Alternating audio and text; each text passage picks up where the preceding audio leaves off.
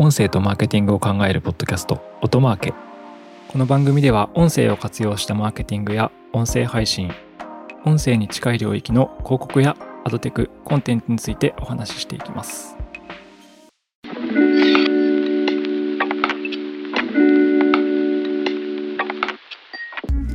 音なるの八木大輔です、えー今回はスマートスピーカーと広告をテーマにお話をしていければと思います。はい。で、これを聞いてる方、スマートスピーカーを持ってる方、持ってない方、いると思うんですけど、まあ、一応スマートスピーカーの説明をしておくと、スマートスピーカーというのは、こう、対話エンジンが入っていてですね。で、ウェイクワードを発して、ウェイクワードっていうのは、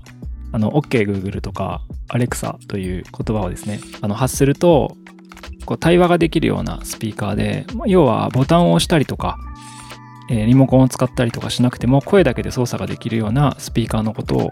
スマートスピーカーという形です。で、種類としては2大機種があって、えー Google の Google ホームと Amazon の Alexa です。こんにちは。話しかけてくれて嬉しいです。よかったらもう少しお話ししましょう。はい。えっ、と、今回ですね私このオフィスで収録してるんですけど、ウェイクワードを何回もこのエピソードで言うことになるので、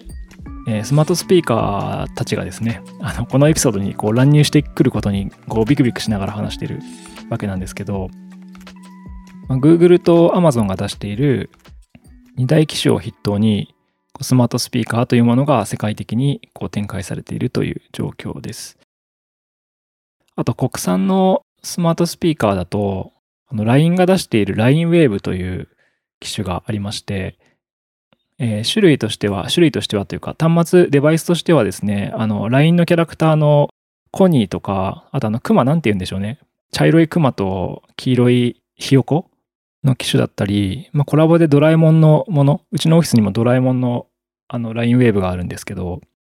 があったりという形で、LINE もスマートスピーカーを出しているっていう形になります。キャラクターの顔がついているので、私はあの LINE Wave のスマートスピーカーは、あの喋るこけしって呼んでるんですけど、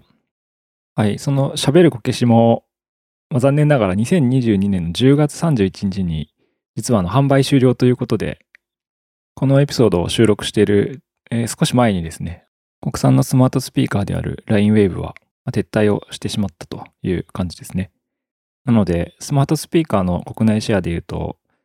えー Google ホームと Amazon Echo の2つが2トップだろうという感じですね。ちなみに Amazon Echo は、えっと、機種の名前が Amazon Echo で、中に入っている対話エンジンが Alexa です。そして Google ホームの場合は、まあ機種の名前が Google ホームで、中に入っている対話エンジンが Google アシスタントになります。えー Google アシスタントも Alexa もスマートスピーカーではなくてスマホで使うこともできます。一応ここ非常に分かりづらいので補足をしておきます。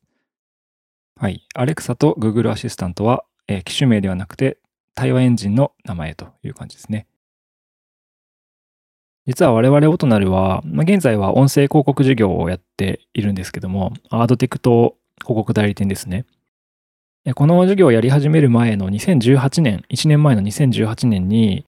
スマートスピーカーを音声広告、音声媒体として作っていけないかということで、実は音声領域に入った会社でもあります。ですので、このスマートスピーカーを使って音声広告を流すっていうことは、実はまあ結構研究を昔していたという背景があるので、まあいろいろと今日はですね、その仕組みだったりとか、スマートスピーカーで実際に音声広告を流すことができるのかとかっていう話をしていければと考えています。スマートスピーカーのなんか市場の話をまずできればと思うんですけど、スマートスピーカーはですね、えー、Alexa が2014年に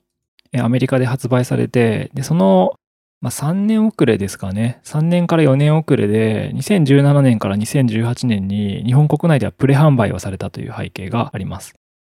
で、Google ホームも店頭に並んだのは2018年だったと思うので、まあ、大体あの、アメリカからすると、何年か遅れてこう日本には展開されているという状況で、で、まあ、この背景としては、スマートスピーカーというのは音声認識の技術と、あと音声合成の技術っていう2つの技術を使うんですね。音声認識というのは、喋った声をちゃんと拾ってこう言語に変えてデータベースに検索しに行くみたいな形で、で、音声合成の方は、それに対してこう、スピーカー側が喋り返す言葉がきちんと日本語で返せるかという技術になります。音声合成の技術、音声認識の技術というのは、あの英語に比べると日本語は難易度が高くてですね。まあ、なんでかっていうと漢字とかカタカナとかひらがなでこう言葉の認識がちょっと難しいからっていう背景があります。まあ、とはいえこれも、まあ、どんどんディープラーニングで改善はしてきているんですけど、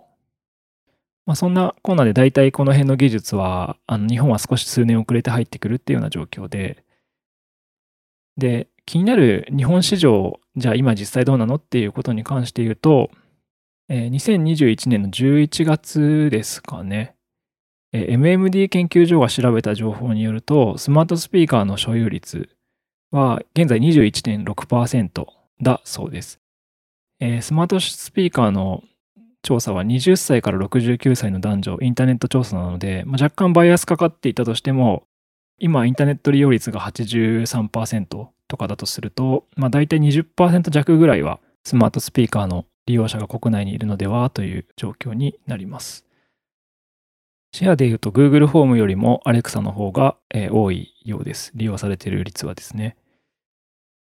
で、ここからは、まあ、今回のテーマであるスマートスピーカーに広告を入れることができるのかということについて話していければと思いますが、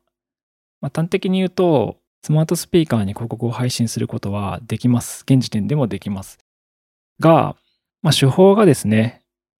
スマートスピーカーに広告を流すっていうよりも、スマートスピーカーに流れるコンテンツに対して広告を入れるっていうような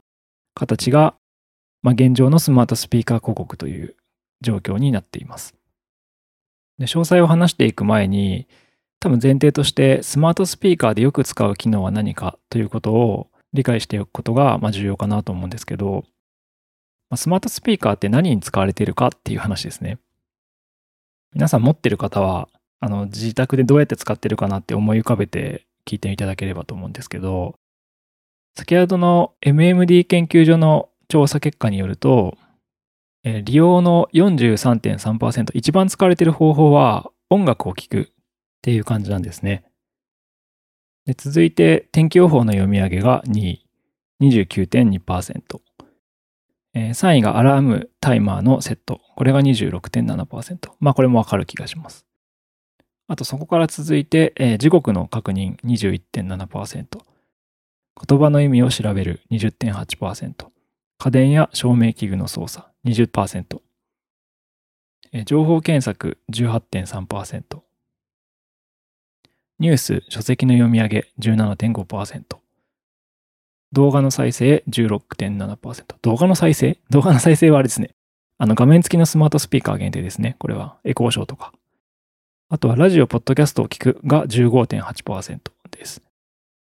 でここからぐっと下がって、えー、メール操作が10.8%という感じで、この後、ちょっとニッチなものが続いていきます。で、今お伝えした中に、この音声広告を流せるものがいくつか入っていたという感じなんですけど、まあ、結構この利用方法がですね、1位が音楽を聴く、2位は天気予報、3位アラームタイマーという感じで、まあ、これは使ってる方は納得感あるかもしれないんですけど、まあ、結構偏りがある、かつ1位の音楽が非常に多くて、まあ、天気予報とかアラームとか日常生活のツール的な使い方がまあ多いっていう感じです。コンテンツとも言えるんですけど、まあ、うん、ツールっぽい感じなのかなって思いますね。で先ほど、まあ、上位10種類の利用ニーズについて読み上げたんですけど、この中で音声広告が入れられるものは、え音楽を聴く、ニュース、書籍の読み上げ、あとラジオ、ポッドキャストを聞くの3種類になります。で、音楽を聴くっていうことに関しては、まあ、広告の文脈で言うと、まあ、Spotify ですね。Spotify の音声広告って音楽の合間に入るんで、これであれば入れられますっていう感じです。Amazon Music も自社広告なんかが入っていますが、まあ、このような音楽アプリ側で広告が入る場合は、音声広告がスマートスピーカーに入りますという形になります。あと2つ目、ニュース、書籍の読み上げですが、ニュースに関しては分かりやすいですね。あのスマートスピーカーにニュースを配信する方法っていくつかあって、その方法内に広告プラン、広告メニューのようなものを持っていれば、ニュースの中に広告が入るので、スマートスピーカー上でも音声広告配信ができるという形になります。また3点目ですね。3点目はラジオ、ポッドキャストを聞く。これ、え、ー、と、比率で言うと15.8%でしたが、これに関しては分かりやすいかと思うんですけど、まあ、ラジオを聞いている場合って、まずラジコですし、えー、ポッドキャストを聞く場合は、何かのアプリを起動してます。えー、Apple Podcast か Amazon Music か Spotify を起動して聞いてます。が、もしそのポッドキャストに広告が入っていれば、音声広告をスマートスピーカーで流すことができるということができます。あと、ポッドキャストの広告をアドサーバーなんかからこう挿入する場合は、実はスマートスピーカーのターゲティングみたいなことは一応できて、デバイスをスマートスピーカーに絞るっていうような広告配信もできるので、スマートスピーカーだけに広告が入っている状態というのも一応作ることはできるという感じですね。ただ、今、あの、お話ししたところからわかるかと思うんですけど、まあスマートスピーカーに広告をまあ流すというよりは、スマートスピーカーで聞かれているコンテンツの中に広告を流すっていうような性質が強いので、現時点でスマートスピーカーに対しての直接的な広告挿入みたいなものは、まあ、あまり、まあ、ないというか、どちらかというとコンテンツ側で広告が入れられていれば、スマートスピーカーにも流れるという状態になります。で、そうなってくると、じゃあスマートスピーカーにどうやってコンテンツを流すかって話にもなってくると思うんですけど、まあ、スマートスピーカーにコンテンツを流す方法としては、実は3種類あります。これについてお話していければと思いますが、えー、先ほどお伝えしたように、スマートスピーカーのコンテンツというのは、まあ、起動されるアプリに依存するんですよね。OK Google って言った後に、呼び出すものは何のアプリケーションを裏側で起動するかっていうものにま依存するわけです。で、そのあたりも踏まえて、どうやってスマートスピーカーにコンテンツを流すことができるのかというところで言うと、まず、まあ、ニュースっていう言葉の再生方法があります。これは、アレクサ、ニュースを再生してというように、ニュースという指示をウェイクワードの後に呼び出す方法です。これが一つ目ですね。この方法は Alexa も Google ホームも両方、えー、作るというか持っていて、ちょっとこの2つは仕様が違うんですけど、Alexa の場合はスキルという形でアプリケーションを自作して実装することができます。えー、ちょっとここでスキルという言葉が出てきたんですけど、えー、Alexa の場合は音声スキル、Google の場合は、まあ、アップっていうんですかね。という形で、スマートフォンのアプリを作ってこう公開するように、実はアプリケーションを作ることができます。で、Alexa の場合は、フラッシュニュースという手法でニュースに特化した起動の指示で呼び出すことができるスキルを公開することができます。で、公開したっていうのはどこにっていう感じだと思うんですけど、あの、スキルストアというのがあります。Amazon のスキルストアというのがあって、ここに公開したスキルが上がっていくような形です。アレクサの場合はニュース特化型のフラッシュニュースというスキルがあるという感じですね。で、一方で Google の場合のニュースを再生してに該当するものは、実はあの普通の人がアップしてあげることができません。まあ実は Google 側で選ばれたパブリッシャーみたいな人たちとの契約があって、あの Google フォーム持ってる方は設定したことあるからわかると思うんですけど、まあ、例えば主要ラジオ局ですね、JWAVE とかえー、文化放送とか TBS ラジオとか、あとはボイシーのニュースとかもあると思いますし、えー、日テレとかもあると思いますけど、主要の放送局、メディアが Google と契約して、ニュースに関してはコンテンツを提供しています。なので Google については、ニュースを再生してという指示に対して、こう再生されるコンテンツというのは、実は誰でも公開できる状態にないというのが状況としてあります。えちょっとまとめると、コンテンツを配信する方法の一つ目、ニュースというキーワードを使って呼び出す。ウェイクワードプラスニュースを再生してで起動させる方法は、まあ、アレクサについては、アレクサ用のスキルを開発してフラッシュニュースで登録しておけばいいと。一方の Google に関しては、普通の会社というか誰でも公開できる状態にはないので、まあ、実質、難しいというのが、まあ、まとめになります。で、二つ目の方法ですね。二つ目の方法は、ウェイクワードの後に〇〇を再生してというふうにアプリ名を指名で起動させるという方法です。例えば、アレクサ、ラジコを再生してのように、特定のコンテンツを再生するアプリを指名して起動するという方法があります。これも実は裏側でですね、開発をしてスキルストアとか、あと Google ホーム用のアプリストアにアップすることで実現することができます。このケースの場合は、ま指名になる感じですね。アプリ名を指名されないといけないので、一般の人がこう呼びかけるときにこう認知してなきゃいけないというか、あのたまたま偶発的に再生するってことが起こり得ないので、狙って指名で起動してもらう必要があるという形ですね。まあ、誰でも作ることができる反面、認知度があったりとか、わざわざそれをこう、指名で起動するっていうことがされないと、先ほどのニュースを再生してのような起動方法に比べると難易度が上がるというのが、ま、欠点になります。今のがま2点目のスマートスピーカーにコンテンツを流す方法ですね。で3点目としては、まあ、ポッドキャストで流すという方法があります。これはユーザーとしては、番組名〇〇を再生してというふうにして呼び出されることもありますし、えー、Spotify でホニャララを再生してのように、まあ、アプリとセットで番組名を呼び出すと、まあ、聞けるというものです。裏側の挙動としては、スマートスピーカー側は、あの、ポッドキャストを聞けるアプリケーションを再生している、起動しているという状態になります。えー、Amazon であればデフォルトは Amazon Music ですかね。設定を Spotify に変えることもできるようです。で Google ホームの場合は、あの裏側は Google Podcast が動いています。この場合は、ポッドキャストの番組名を指名で呼び出される必要があるんですけど、ポッドキャストに配信さえしておけば、スマートスピーカーで聞けるというふうにできるわけです。で日本語の場合は、スマートスピーカーでポッドキャストを呼び出すときに、うん、漢字とか数字とかが入ってると結構呼び出し難しいんですよね。ポッドキャスト名が、まあ、音マーケとかだったらシンプルなので出るかもしれないんですけど、漢字名、数字が入っているポッドキャスト名を呼び出すと、まあ、うまく大体呼び出せないっていうことがあります。あと、どのエピソード、まあ、最新話を再生してとかだったらうまくいくことはあるんですけど、まあ、呼び出し方もちょっと難しいなというのが、えー、日本語のポッドキャストをスマートスピーカーで再生するときの課題かなというふうに思います。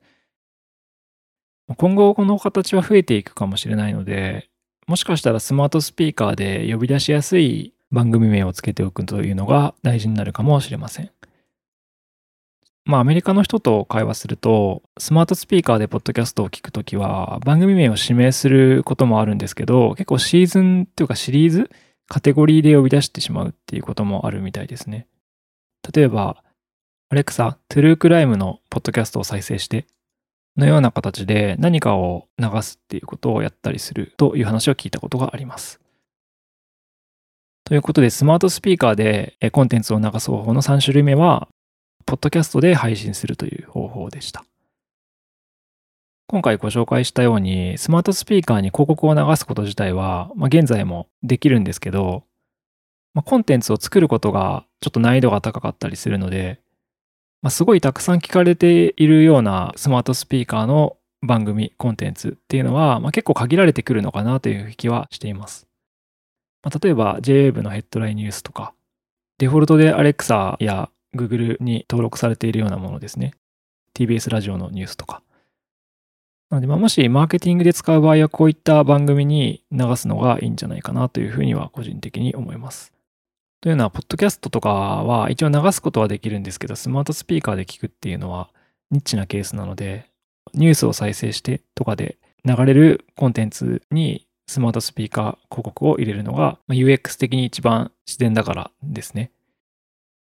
ちなみに我々オトナルもですね、音声広告の会社なので、スマートスピーカーに広告を流す方法は、まあ、最適なプランニングをするようなメニューを持ってますので、もし興味のある企業さんがいればお声掛けいただければと思います。まあ、具体的にはスマートスピーカーで再生数の多いコンテンツに、ま集中して配信を行うっていうような形ですね。あとはまあターゲティングで絞り込んでスマートスピーカーだけを狙うっていう形です。えー、媒体の特性としては結構情報リテラシーの高い方たちが現在だと多いので、そういったまガジェットとか IT の新商品とか、そういった商品と相性がいいかなというふうに考えています。まあ、あとはビジネス層向けの商材とかですかね。はい。また、ぜひご興味があればお声掛けいただければと思います。で、スマートスピーカーに関しては、まあ、一番冒頭で私たちもスマートスピーカーの広告事業をやろうとしていたという話をしたんですけど、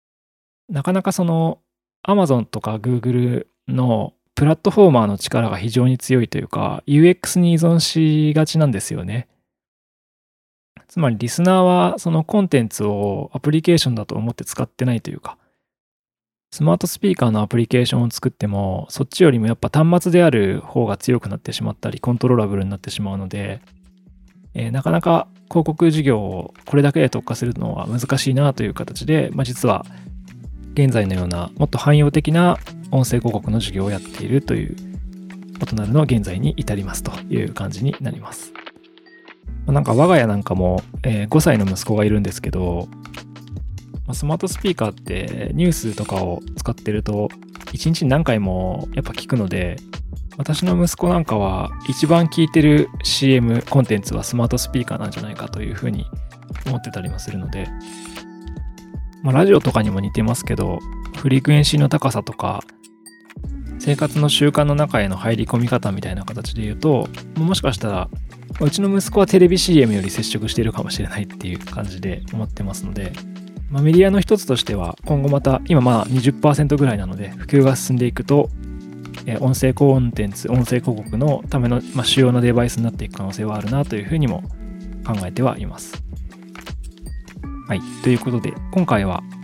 現状のスマートスピーカーの広告と、まあ、コンテンツの流し方についてお話ししました。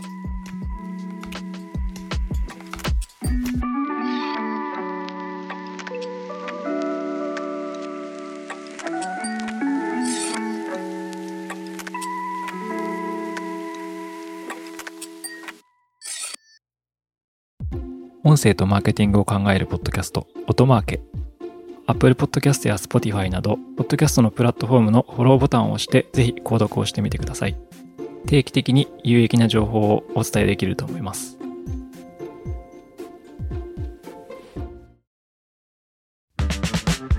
アフタートークです。アフタートークでは私の話したいことや最近気になることを話していきます。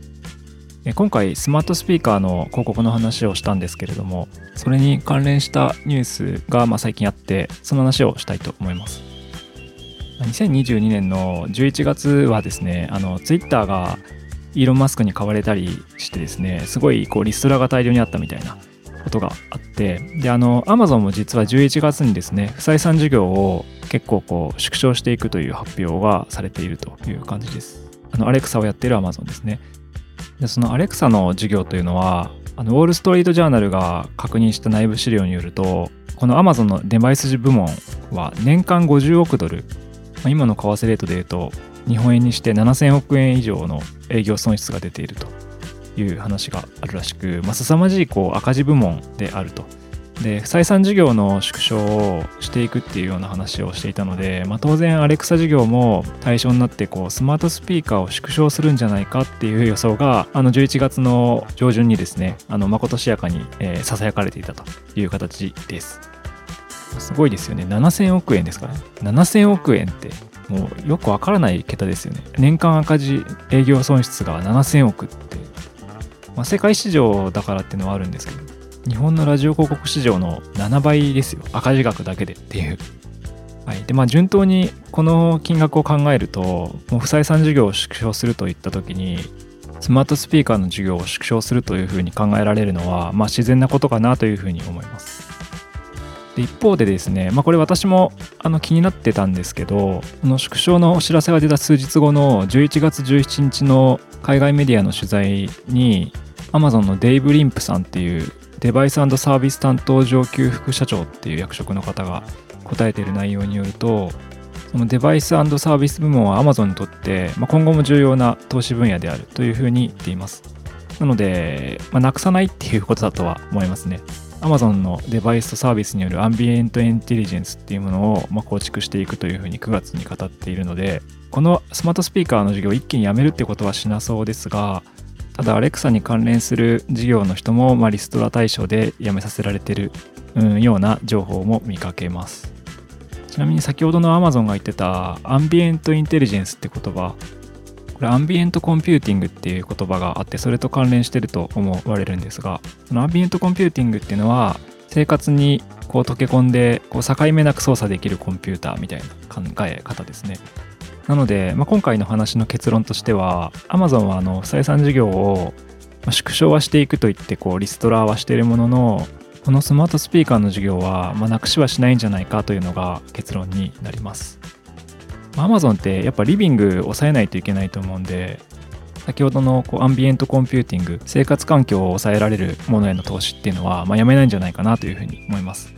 まあ、ただもしかするとそれがスピーカーではないかもしれないですね、まあ、だんだんこうスマートスピーカーじゃなくてスマートディスプレイになってるんじゃないかっていう説なんかもありますので、まあ、声で起動して音声がメインコンテンツであるっていうことは今のところは変わってないんですけどあとは Amazon Music、Amazon プライムとかっていう観点で言うとコンテンツをやっぱり持っている会社なのでこの一番外側のデバイスとしては非常にま強力なデバイスですよね。なのでまあこれをゼロにはしないんじゃないかなというのが私の予想です。Amazon はコロナ禍でかなりこう人を採用したと思うんですけど、まあ、ちょっとこれが落ち着いてくると、まあ、余剰で人件費が余ってくるっていうことがあるのでそれに対応したコストカットだったんじゃないかなというふうに思います。はい。ということで、スマートスピーカーは、あの、ま、もうしばらくはなくなることはないでしょうということで、えー、今回のアフタートークは以上になります。